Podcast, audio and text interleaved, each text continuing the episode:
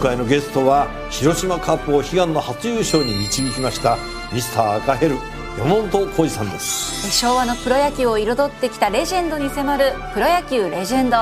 火曜夜10時。5月27日水曜日。今日の天気は曇りのち時々晴れ。日本放送飯田浩二の OK 工事アップ朝6時を過ぎました。おはようございます。日本放送アナウンサーの飯田浩二です。おはようございます日本放送アナウンサーの新業一華です日本放送飯田浩二の OK 工事アップこの後8時まで生放送ですえー、昨日は緊急事態宣言がね、解除になって初めての、まあ、一日ということで、どういう変化があるかなと思って、えー、見ていたんですが、やっぱ電車はね、ちょっとなんか人は多いなという感じではありましたね。そうでしたね。うん。まあ、で、あのー、こう、いろいろですね、お店とかも変わってるのかななんて言って見に行くと、あの、アクリル板がやたらと目につくなという感じで。そうですよね。えー、あのー、ラーメンが好きなんでですね、えー、ラーメン屋屋さんによく行くんですけれども、まあそうすると、まあカウンターのみみたいなお店ばっかりじゃないですか。えーえー、ね、特に都心なんてそんな大きな、えー、えー、面積の店ってそんな少ないから、で、そうすると、やっぱり、あのー、それこそね、昔だったら、こう、ついたてがあって一人で食べるみたいのって、あの、博多ラーメンの一蘭ってお店がそうでしたけど、はい、はい、そうです。あの、お本当ラーメン屋さんはそう一覧化してるのかみたいな感じで、で、大体あの、スタジオにあるのと同じようなアクリル板がこう横にあると。でも、アクリル板を一人一人のところには置くことができないんで、なんか、あの、二人に一つみたいなね。感じでアクリル板を置いてるお店があったりとか、なんかいろいろ、あとアクリル板が一部可動式になってるとかね。いろんな工夫をしてましたけども。あとはあれですよね、お店のドアを開けっぱなしにしてね、営業しているラーメン屋さんもありますよね。多いよね、最近ね、そういうところもね。そうね。あの、居酒屋なんかでもこういうこう、板を置いて、で、あの、真ん中だけ、えー、ちょっと向こうが見られるようにして、みたいなね。うんうん、ああ。なんか、この板を通して、で、例えばカップルでさ、二人でこう飲むっていうのは、気持ち的にどうなんだろうなと思うんだよね。どうなんでしょうね。まあ、かといって、こう横に並ぶと、それは濃厚接触になるからダメなのかとかね。そうか。なんかやっぱり飲んだ時っていうのは声が大きくなるし、饒舌になるから、その分飛沫も飛ぶんだみたいなことをね。まあ確かにね。あなんか世知辛い世の中によ よりなっていくってことなのかね、これねまあ、こういうのに慣れていかなきゃなんないというか。うん、まあ、新しい生活様式ということなんですかね。ねまあ、そう考えると、このスタジオのアクリル板というのは先進的な試みだったなと。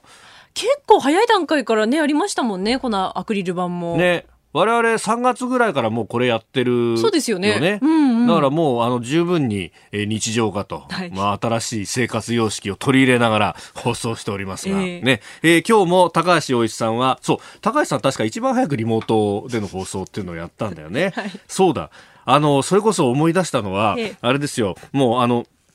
3月11日の放送が確か高橋洋一さんの出演で、はい、で、僕、えー、あ福島の浪江町の役場から放送したと思うんですけれども、その時に、いやもうコロナなんだからさ、これから先このリモートでいいんだよって言ってて、それがそのまんま現実化したもんね。そうでしたね。そうなんですよ。うん、この形でと。えー、今日も高橋さんはリモートで、えー、ご自宅からスカイプでの登場となります。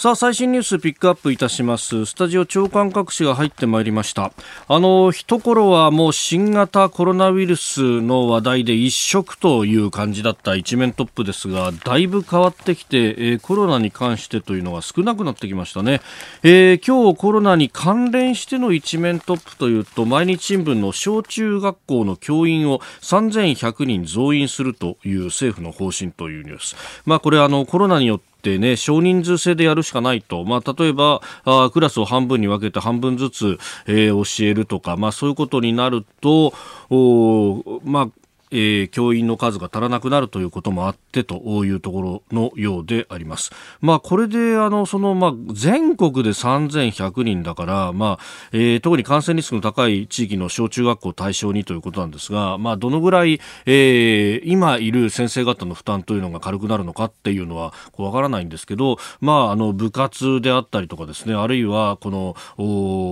教育委員会の報告書など、などという、そういう、こう、まあ、教えること以外外の事務作業っていうのは結構あってそれでこう先生方ひいひい言ってるというような話もありますんでその辺の負担軽減まで含めて話ができるといいよなというふうにも思います。まあ、あるいはね、えー、こう部活に関しては地域で、まあ、リタイアした方々とかね、えー、の、まあ、ボランティアのような形に任せるとか、まあ、いろんな方法はあるんだろうと思うんですけれども、ええ、どうせだったら、あるいは、あそこからこう派生して、え、オンライン事業の並行活用とか、え、そういうことも含めて、え、検討の余地があるんじゃないかと。まあ、どうせやるんだったらそういうところまでこう考えたらいいのかなというふうにも思います。まあ、それから、まあ、これも、コロナに関連してですけれども東京新聞は今年会合の事業主に対して給付とかの制度がなかなかないと、まあ、二次補正でそういったものもつけるというような話も出てるんですけれども、えー、給付金の手続きも遅いし資金がないというようなことが一面トップ。それから雇用調整助成金について、えー、大手企業も活用や検討が50社あるぞと、まあ、主要98社を調査してそのうちの50社ですから、まあ、半分ぐらいがこれ検討しているということです。まあ、あの持続化給付金に関しては中小企業業と個人事業主が中心というか、えー、対象となってますが、この雇用調整助成金は、えー、大手であろうが、まあ、企業規模は関係ないというところで、えー、潜在失業に支援急務というふうに、サブの見出しが立ってますが、まあ、一応今のところは、その雇用があ持続している人であっても、まあ、えー、現場の仕事とかね、あるいはこう運輸とかサービスとかそういうところになると、お雇用は維持されてるけどずっと自宅待機が続いてるというような方々など潜在失業というふうに、まあ、日経はね、えー分類をしていて、まあ、そこに対して支援をしていくと、まあ、確かにこれここでね、維持をしておかないと、回復期になった時に、えー、まあ、仕事の担い手あるいは消費の担い手というところが細ってしまうと、ねえー、経済そのものが回っていかなくなるということ、まあ、それはね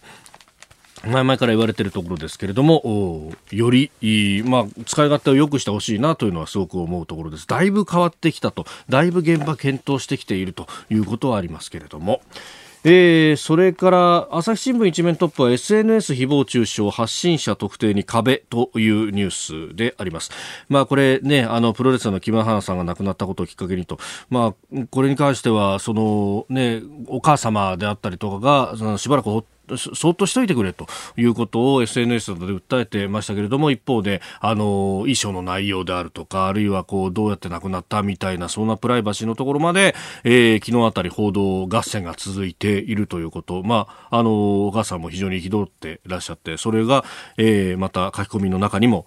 ありますよね、えー、こんなに言ってもあんたたちはこんななのかというような。いやあのこのメディアのあり方っていうのはそのテラスハウスというフジテレビの番組そのものをリアリティショーのあり方とか、えー、そういうところになかなか議論がいかないで、結局その既存のスキームというのを壊さずに、なんか、あの、だからネットが悪いんだみたいなところに行くっていうのは、それはそれで本末転倒だろうということは、えー、私も非常に思います。あの、海外でもリアリティ番組というものの、この、出演者の方々が精神的に病んでしまうということの社会的な問題というものは、いろんなところで取り上げられていて、あの、これイギリスの、まあ、大衆紙ではあるんですけれども、サンというところの日曜版がですね、去年の3月かなんかに記事を載せたんですけど、イギリスではあの、ラブアイランドっていうね、えー、リアリティショーが非常に人気も高いんですが、一方で弊害も大きいと。多くの、まあ、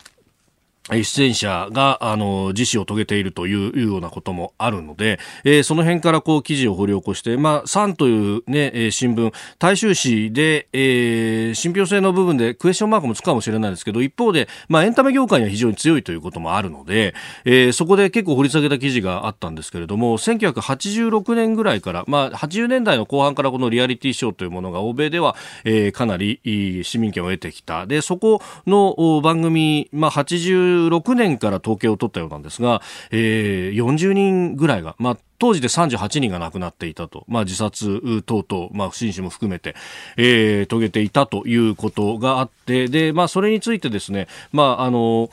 まあ、じゃあ番組サイドとしても感化するわけにはいかないと。で、そこで、その、例えばカウンセラーを入れて、えー、一人一人に対してケアをするであるとか、あるいは最近はそのインターネット、SNS の使い方、対処の仕方あなどを専門家の講師を入れて、えー、教えるなどなどの手もやってきたと。じゃあ、翻って日本はそういうことやってきたのかっていうと、出演者に対してそういうことって、えー、確かにほとんどないよなと。まあ、自身の記憶からっても、あ、ないなという感じ。まあ、おのおので調べて勉強するしかないというところであったと。まあ、しかも、まあ、我々はまだ、あの、ね、放送局の社員だということで、まあ、いろんな研修も受けたりはするんですが、じゃあ、ああやってね、あの、出演者として出てきたタレントさんとして扱われている人がどこまでケアされたかっていうのは、これ、あの、一つ掘り下げて、えー、反省をすべき点なのではないかなというふうに非常に思いますし、まあ、あの、そういったことなく全部自己責任だっていうような、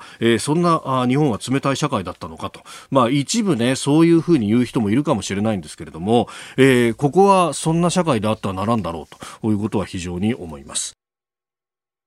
あなたの声を届けます。リスナーズオピニオン。この家工事アップは、リスナーのあなた、コメンテーター、私、田新業アナウンサー、番組スタッフ、みんなで作り上げる番組です。え今もぼーっとしていた私に、新業アナウンサーがアクリル板を叩いてね。え飯田さんのターンですよって。そうそうそうそう。えみんなで作り上げる番組です。はい、すいません。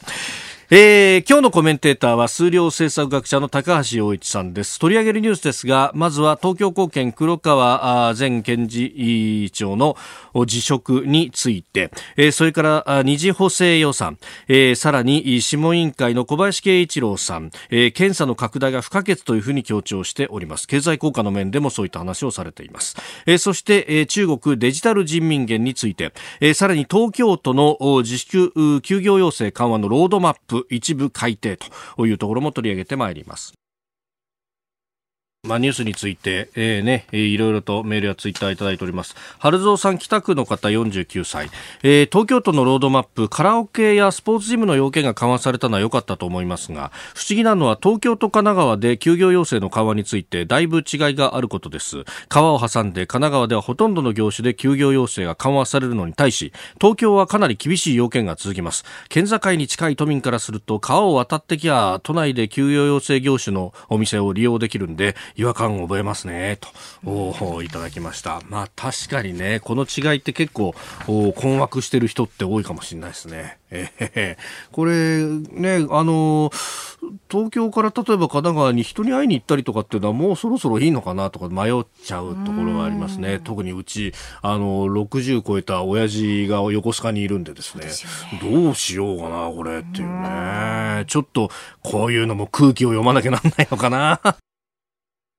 さあ、7時台はコメンテーターの方々とニュースを掘り下げます。今朝のコメンテーターは、数量政策学者の高橋洋一さんです。高橋さん、リモートでのご出演となります。高橋さん、おはようございます。おはようございます。おはようございます。よろしくお願いします。えー、緊急事態宣言が解除ということになりましたけれども、どうですか？生活は変わりましたか、うん私同じですけどね。ほとんど、まあ、あのね、リモートみたいな生活だったんでね。でもこれね、あの、大阪の局とかもご出演されてるじゃないですか。徐々に変わっていくんですかね。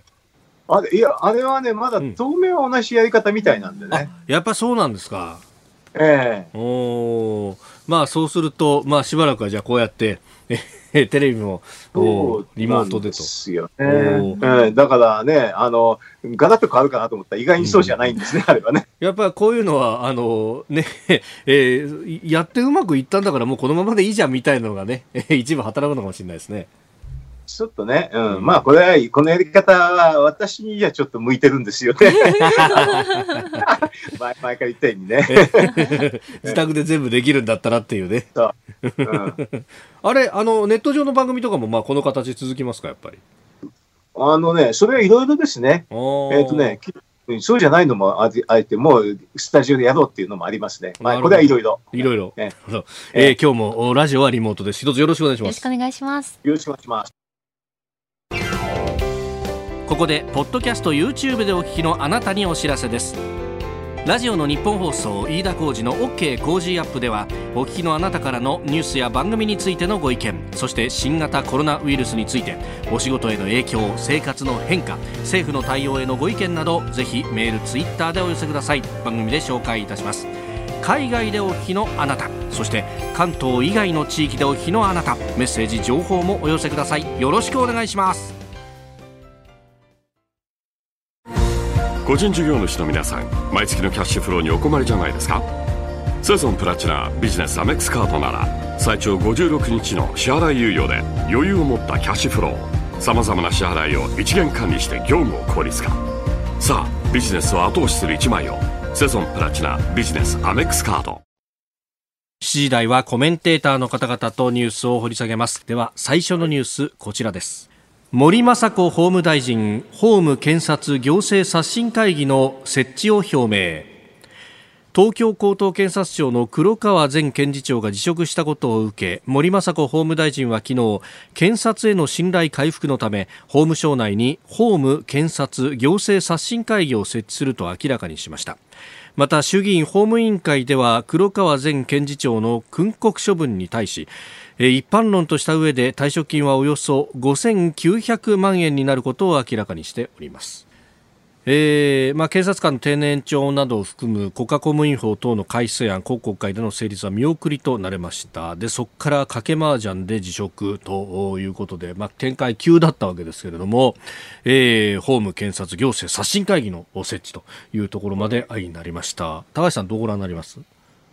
いや、本当に急の展開で、ええ、あの、こういうふうな、あの、黒川氏のね、うん、この賭け麻雀の、あの、辞職っていうのはなかなか読めなかったですよね。うん、そうですよね。なんか、一気になんか、もう、あの議論がですね、はい、まあ、人事の話からもうもう急転直下、ええ、もう麻雀の話ばっかりになってしまってね、なんかもう争点が全く違っちゃったんですけどね、ただ、黒川氏というのは私と同じ世代なんで、はい、まあ、賭け麻雀をするっていうのはよくわかりますね。あまあ、学生の頃だとかに、なんかこう、大人にある通過儀礼的なものっていうのが、なんか、僕らの世代でもまだギリギリあったかなという感じはありましたが。そうですか。えー、あ、飯田さんの世代でも、私らの世代だとね、はい、私ほど、あの、当時の大蔵省に入ったでしょ、えー、大蔵省に入った時にはね、はい、あの、新入生と、あの、あと2年生、3年生って、これでですね、はい、1、2年、1、2年、3年生の麻雀大会っていうのがありましたよ。麻雀大会があった。はあ。そう、もうすごいですよ。なんかもうね、その麻雀大会にかけてね、ええ、もうその日、その日の夜、夕方からもうそこ、それだけをずっとやり続けてて、ものすごいお仕事の延長なんですけどね、ど。もう全員参加するって、そんな感じでしたよ。全員参加だと、もう雀荘貸し切らないとぐらいの感じですよね。あ、それはね、うん、あのね、大蔵省のどっかの寮でやるの。寮でやる、なるほどね。寮でやるんだけど、ものすごいね、もうなんかちゃんと整ってて、要は夜中まで全部やるんですけどね、すごかったですよ。そうですよね。なんか学生の頃は鉄マンなんていう言葉も結構終わったなという感じがありますが、まあ昔のね、あの、それこそ記者クラブなんかにも結構こう、ジャンタクがあったなんていう話も、まあ、伝説としては聞くんですが、まあ、あの、そういう文化がこの黒川さんの中にはまだ残ってたってことですか？ですね、あの大蔵省にもね、資料室が、はい、あの、ちゃんたくがあってね、で窓開けてたら、外からね、写真撮られたことで大変なことになったことありましたよ。おなるほど。夜中、仕事しないで回しやってるってね、報道が出た時も大変だったんですよ。なるほど、なるほど。さすがに今はというところですが、まあ、これ、緊急事態宣言中というね、えー、こともあり、ありえー、問題かということになりましたが、この法務検察行政刷新会議っていうので、変わったりするもんなんですかね？いや本来であればね、外部からね、うん、検事総長を持ってくるっていうのが普通の組織の改革ですよ。ああ、トップを外部からで変える。あ外部から持ってくる、うん、うん、でもそれがまあできないってところに、この検察の闇があるわけでね、そこでまあ人事を自分たちでやりたいから、外からのあの介入はどうのこうのっていう議論をしてたわけでしょ。はい、こういう時に実は何もできなくなっちゃうんですよ。うんまあ、これね、あの、法務省と検察庁って、えー、一体のも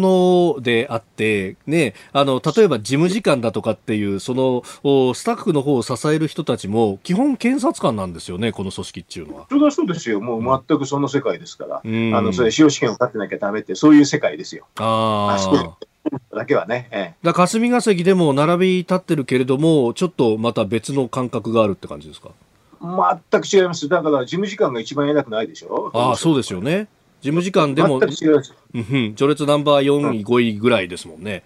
まあ、大した話じゃないですからね。だから全く違う世界です、あそこは。うん。本当はそういうところも変えていかなきゃならないんだろうけど、まあそこまでは。ですね。本来はね、海外だったら政治任用って形でトップをやるっていうのが、要するに検察庁、検事総長も政治任用が普通なんですけどね、そういうのが全く違う世界だから、もう内内部で海がすごいって私は思いましたけどね。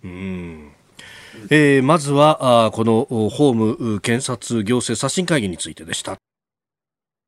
おはようニュースネットワーク取り上げるニュースはこちらです。新型コロナ経済対策第2次補正予算案今日閣議決定へ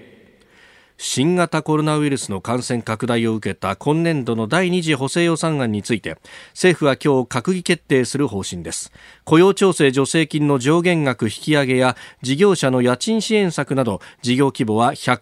100兆円を超える見通しです。えー、これ、事業規模100兆円とか、えー、財政出動真水の部分は、えー、前回の一次補正よりも多いとかい。うことが言われてますが、高橋さん、これ本当なんですか、えっとね、あの、真水っていうのは定義がないから、はい、あのいくらでも喋れるんですけどね、一般的に真水って補助金なんですけどね、ええ、補助金、私、私きりの補助金なんですけどね、はい、今回はね、その補助金よりかは、うん、あの、確か趣旨が多かったと思いました。あ、趣旨。っていう。うんえーと、企業の方に出資するっていう形でやるんですけど、でも出資っていうのは実は経済的には貸し付けと似てるんですよね。はい、えですからそういう意味でのあの伝統的な意味での真水ではないです。ただし、はい、あの要するに出資を増やす増やすときに国債で増やすんでね、国債の数字だけを見てると真水が増えたように見えるんですけれど、ど補助金は、うん、あのこんなには増えてませんって、そういう数字ですね。うんまあ、だから、中身を見ると、企業の出資が多くて、あの企業を支援するっていうのはすごくはっきり出てます。うんその出資というのは、はい、あの先ほど言われてたあの官民でファンド作ってで、えー、中小企業に対しても資本注入を行うとか、あるいはあの劣後ローンの拡大とか、そういうことになるんですか？全くそうです、えー、だから要するにあの普通の個人が、はい、あの補助金っていう給付金を受けられるってパターンではなくて、企業の財務基盤をか高めて、はい、企業の倒産を防ぐって、そういうような施策ですね。だからそこはね、結構そこそこにやってるんで、あの今回も12兆レベルで出資は増やしてますんでね、はい、そこはね、かなりやってると思いますよ。だからその数字が現れてて、出資枠を増やすときに国債を出すんでね、はい、そういう意味で国債発行額が30兆円ぐらいになってるんですよ。でも、伝伝統的な意味でのはい、あの補給金とかそういう意味でのうん、あの渡し切りの補助金ではないので、あの伝統的な意味での真水ではないですけどね、それはね。あまあ、これ、はい、やっぱり今回はその景気を浮揚さすとかそういうことよりもその倒産を防ぐとか、まず支える方が中心だからこうなるってことですか？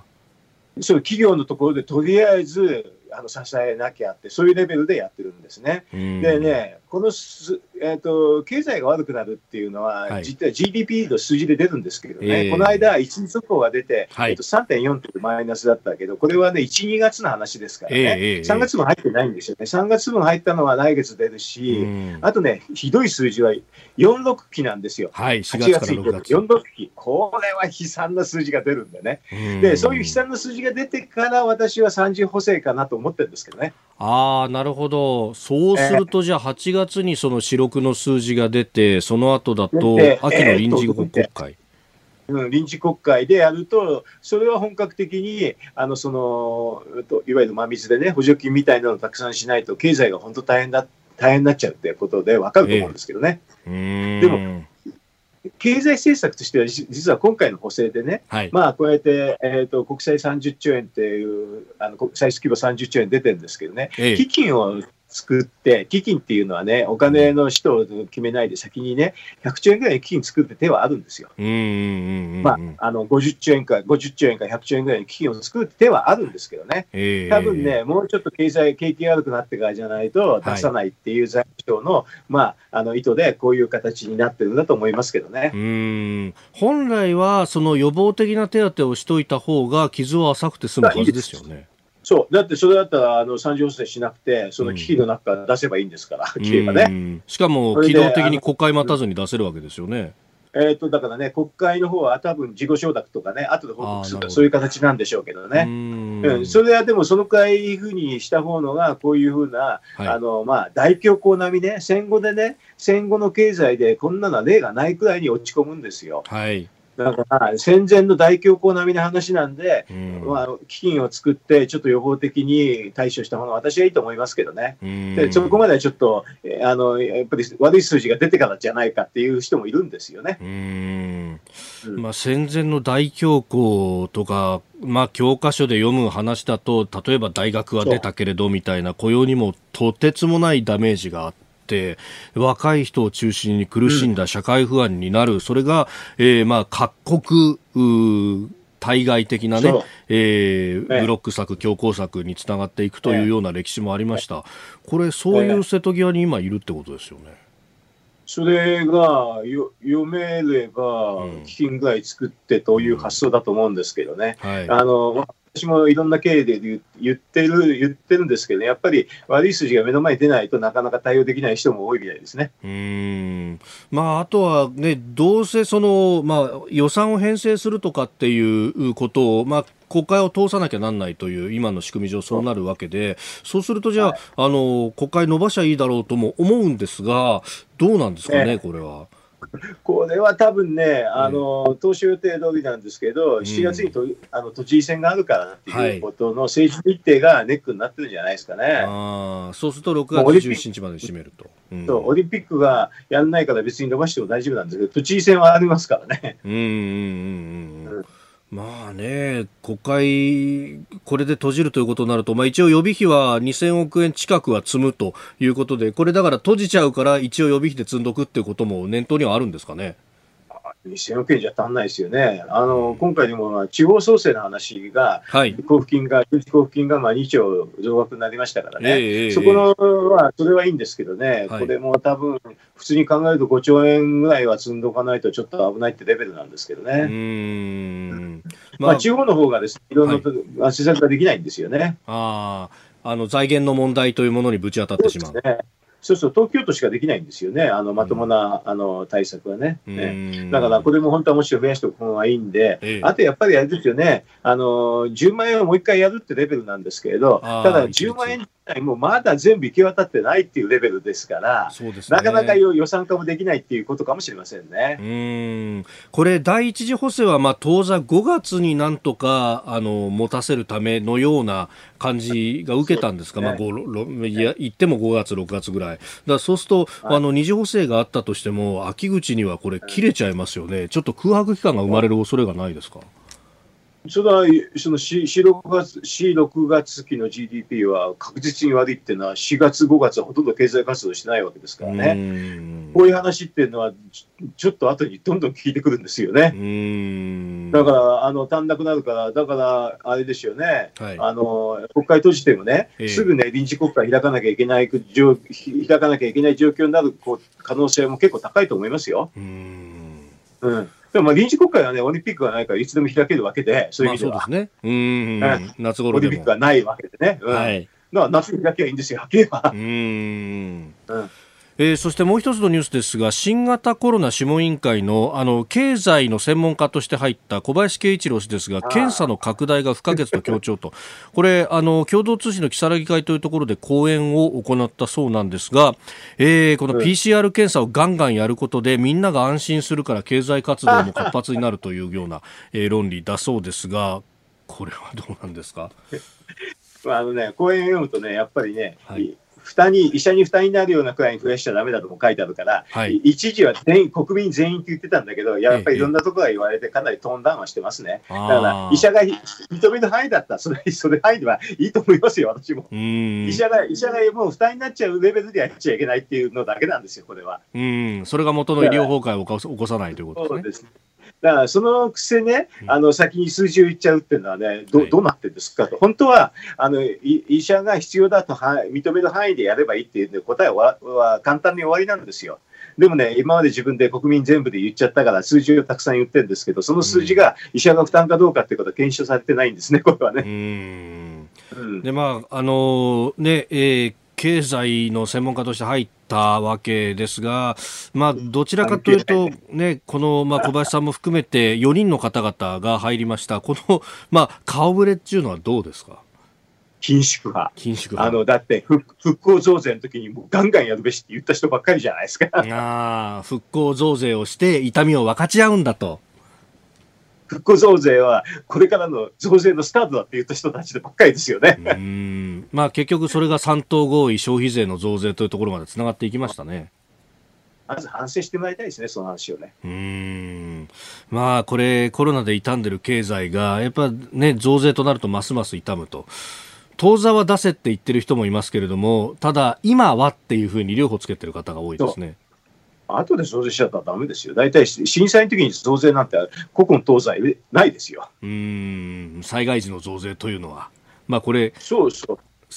全国で災害に、まあ、ほぼ等しいというかそれ以上のこうものが起こってるわけですよね、今ね。うんだって復興増税だってね、負担が大きいじゃないですか、今でもね。うん、形を変えて今もあると。そう、景気を悪くしてる一つの要因ですよ。うんまあ、その辺があのきちんと議論してから意思決定をしてもらえるといいんですけれども。まあ、まさかね、コロナ増税はないでしょうと私は思ってますけどね、そんな非常識な話ではないと。うん、おはようニュースネットワークでした。個人事業主の皆さん、毎月のキャッシュフローにお困りじゃないですか？セゾンプラチナビジネスアメックスカードなら最長56日の支払い猶予で余裕を持ったキャッシュフローさまざまな支払いを一元管理して業務を効率化。さあビジネスを後押しする一枚をセゾンプラチナビジネスアメックスカード。続いて教えてニュースキーワードです。デジタル人民元。中国が発行の準備を進めているデジタル通貨デジタル人民元。中国人民銀行、まあ、中央銀行の以降総裁は昨日までにデジタル人民元の試験運用を中国の5つの地域で進めていることを明らかにしました。実用化すれば世界初の法定デジタル通貨となります。えーまあ、主要国の中央銀行で、えー、デジタル通貨発行は世界で初めてということですが、これってその電子マネーとも違うというあらゆる決済に使うことができるっていうことですか？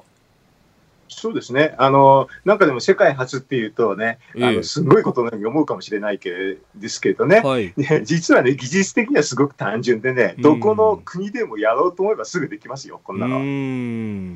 でやるかやらないかの話なんでね。えー、えー、えー、えー、あのだから今の通貨で補完的にやるっていうのも手もあるし、はい、あのでもね、多分ね、中国が先にやりたいっていうのはもう見え見えでしてね、あの本来のこの技術っていうのは非常に文献的っていう言い方なんですけどね、はい、中央銀行って一国の政府じゃなくても、あのすごく民間で文献的にできると、今でも暗号通貨っていうのはいろんなあの民間主体がたくさん出してるでしょ、はい、それと同じ意味で文献的にできるってところにすごく、あのなんていうかな、いいメリットがあるんですけどね。でも同じ技術を使って中央集権的にすべての人のお金取引っていう、お金の取引をね、はい、把握するってこともできるんですよ。で、おそらく中国はね、はい、あの、要するに、あの、いわゆる監視社会でしょ？管,、管理監視社会。もう、この間の今度のこのこの間のコナの時もね、もう個人情報なんかも全部ガンガン集めるって、そういう世界なんで、うん、要するにね、お金の流れの話についてもできるだけ中央政府が握り握りたいと、はい、そういう意図でやってると思いますね、これはね。うんまあ、金の流れと人の流れがね、すべて分かれば、全部監視ができるということですもんね。えええ人の中ではスマホで追え、かなり追うというのができるし、GPS 使ってね、それでお金の流れてるのをこちらであの把握するっていうことじゃないですか。これで、あのスマホと全部連動させれば、個人のとも特定もできますからね。はい。これ、でも、そうなってくると、一方でこの、まあ、ね、あのよく言われる共産党の幹部の不正蓄財とかそういうようなことっていうのもどうなんですか、できづらくなるそれもだからあの分かりたいという気持ちはあるかもしれませんけどね、えー、でもこれ、誰が管理するかによって、管理、管理する人っていうのは、あるところを外すこともできるんですよ、完全にね。だから一般国民は管理するけど、自分たちは外すってことになるんじゃないですか。うん。だって共産党が決めんですからね、わざわざ自分たちの不正蓄財が分かるような仕組みにするはずがないですよ。あまあ、そうですよね、でこれ、じゃあ、市中に流通するあの貨幣量みたいなものっていうのも、こう一瞬で変えることができるってことになるわけですか？えー、っとまあ、変えることはできるんですけど、えー、実際、あの中国銀行お金増やすとき、なんか物を買わなきゃいけないから、はい、あのその意味ではあの、なんか勝手にお金を増やすとか、そういうのは、まあ、難しいはずなんですけどね。あまあ、かなりね、こう中央集権的にいろんなものをこうコントロールしているってお金の世界もそうだし、まあ、あの、ここのところ、今日日経あたりが指摘してましたけど、原安がこうかなり進んでいて、まあ、一方でアメリカのドル高が進んでいると、まあ、あの、この辺も含めて通貨の部分でも米中戦争になりつつあるみたいな指摘もありますけど、このデジタル通貨っていうのも米中で覇権を争っているというような話もありますよね。あの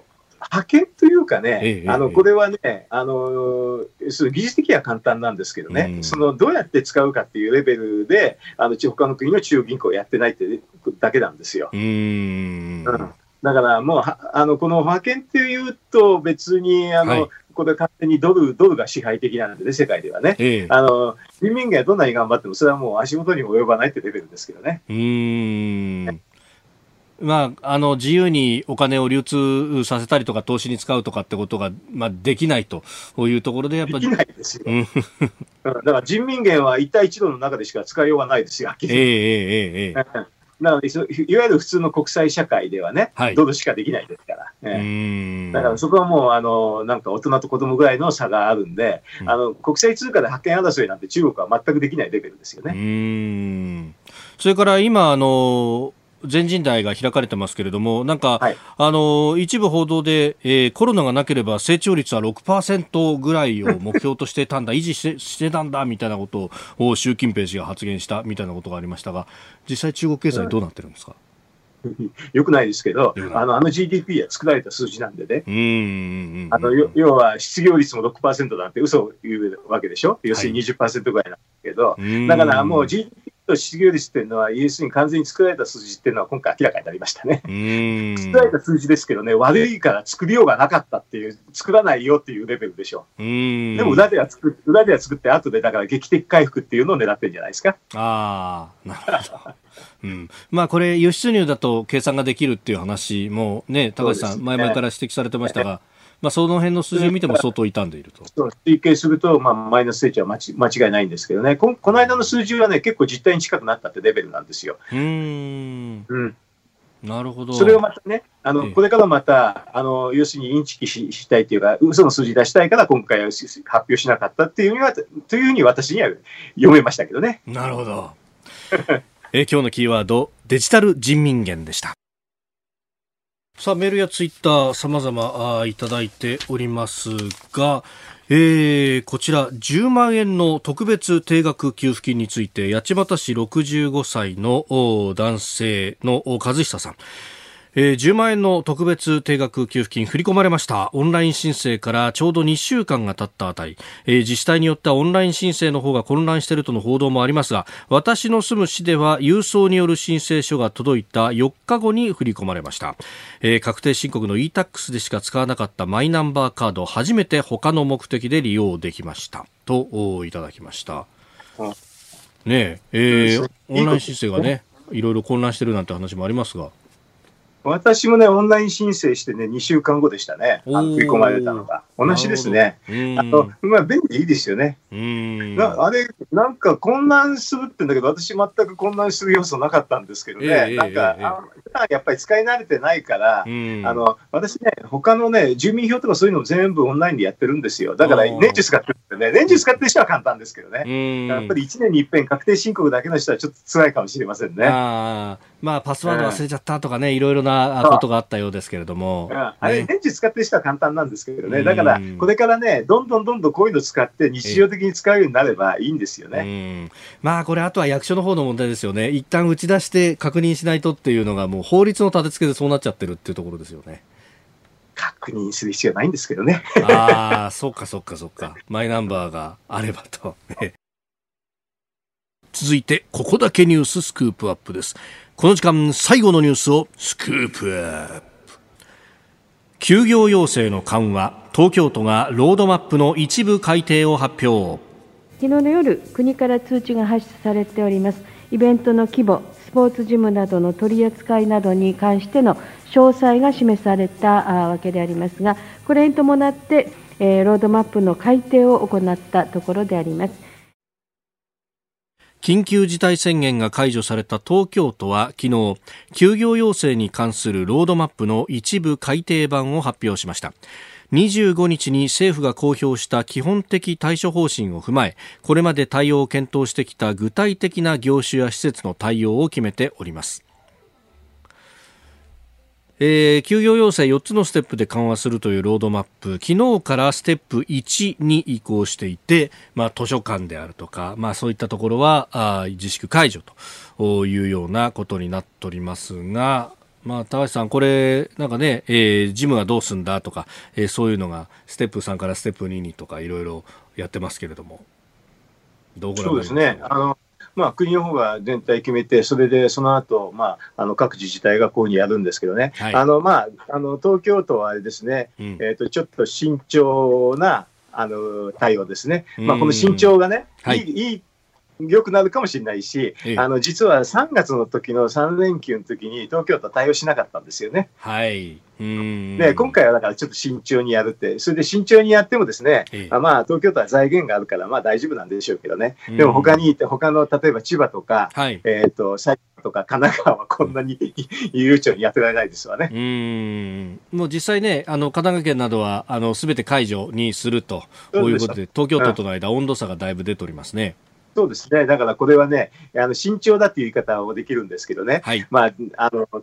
実はね、都議選、あ、都知事選がね、はい、7月5日投開票だから、その直前までやるんじゃないのっていうふうにみんなが思ってたら、やっぱりこうだったっていうふうに、という見方もあるんですよね。うん。あの、危機のトップというものを演出して、えー、まあ、選挙に向けてっていうところ、まあ、あの、そういうのも頭に入れつつの意思決定ということになりますか？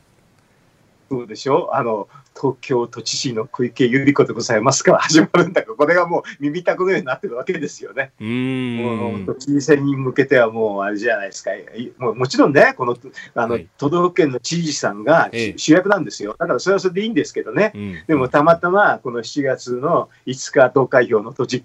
実践がセットされてますからね、はい、そうするとやっぱりそこまでずっと引き継ぎたいのかなっていうふうにうがった見方もされちゃいますよね。うんまあ、ただあの、東京、これだけ、まあ、人口も抱えて経済規模も大きいとなるとその経済への影響だとかっていうのも、えーまあ、一方では考えなきゃいけないところでもあると。うん、あのだから別に今回、あの慎重にやってるのは悪いことじゃないとは思うんですけどね、うん。あの財源に余力がある限り慎重に対応するのがいいかもしれませんからね。うんまあ、でもせあの日本の基準見てても、あの10万人当たり0.5人っていう基準でしょ？はい、えー、新規の解除ですね。そうそう。あれね、世界の、うん、世界のその解除条件を見るとですね、はい、大体10万人当たり50人か100人ぐらいなんですよ。だから、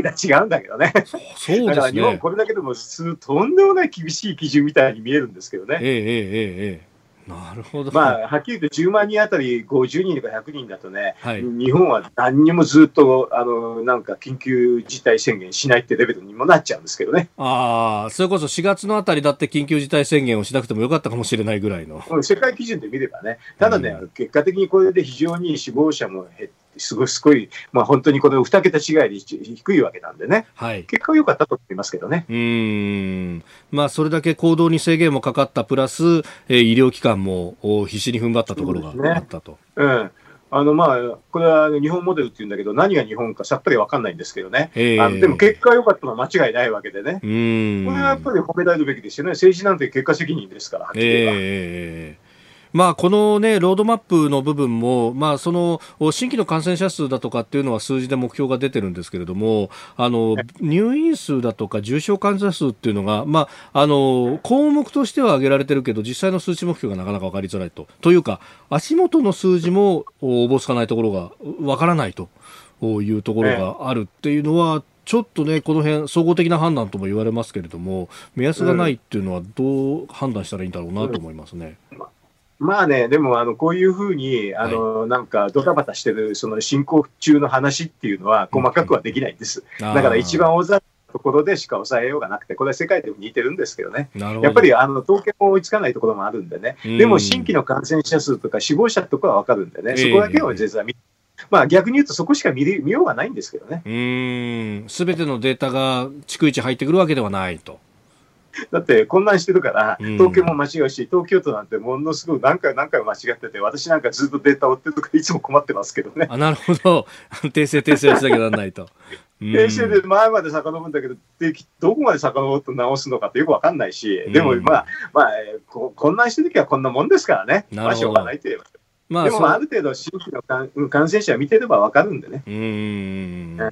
まあ、大まかなコントロールと、まあ、そして死者数も諸外国から比べると相当少ないというところは。そうですね。あと、だから超過死亡っていうのがあってね、本当は、はい、あの少ないんじゃないのってんだ私も超過死亡のあの、要するに本当はもっと多いんじゃないかって、そういう推計もあるんですけど、そこはよく見てるんですけどね、えーうん、まあ日本はほとんどそれはないですね。あえ要するに統計が不十分で死者が少ないというわけではないって、はい、今のところはね、データで見るとそうですね、だから日本のパフォーマンスは結構いいですよ。うん。でまあ、これ、緊急事態宣言が解除になると、まあ、いろんなところで、ねえー、会社が再開したりとか、あと学校の再開なんかもメールでも来てるんですが、はい、えー、9月入学について、ええー、長臨時休業長期化の際の選択肢の一つということで、なんか、あの早急に結論を出すということじゃなくなってきつつありますが、これ、どうですか？これはね、もう、うん、あの考え方は分かるんですけど、実際、実務がなかなか追いつかなくて、あのやりようがない世界だと思いますよ。なるほど、いきなり9月入学って言っても。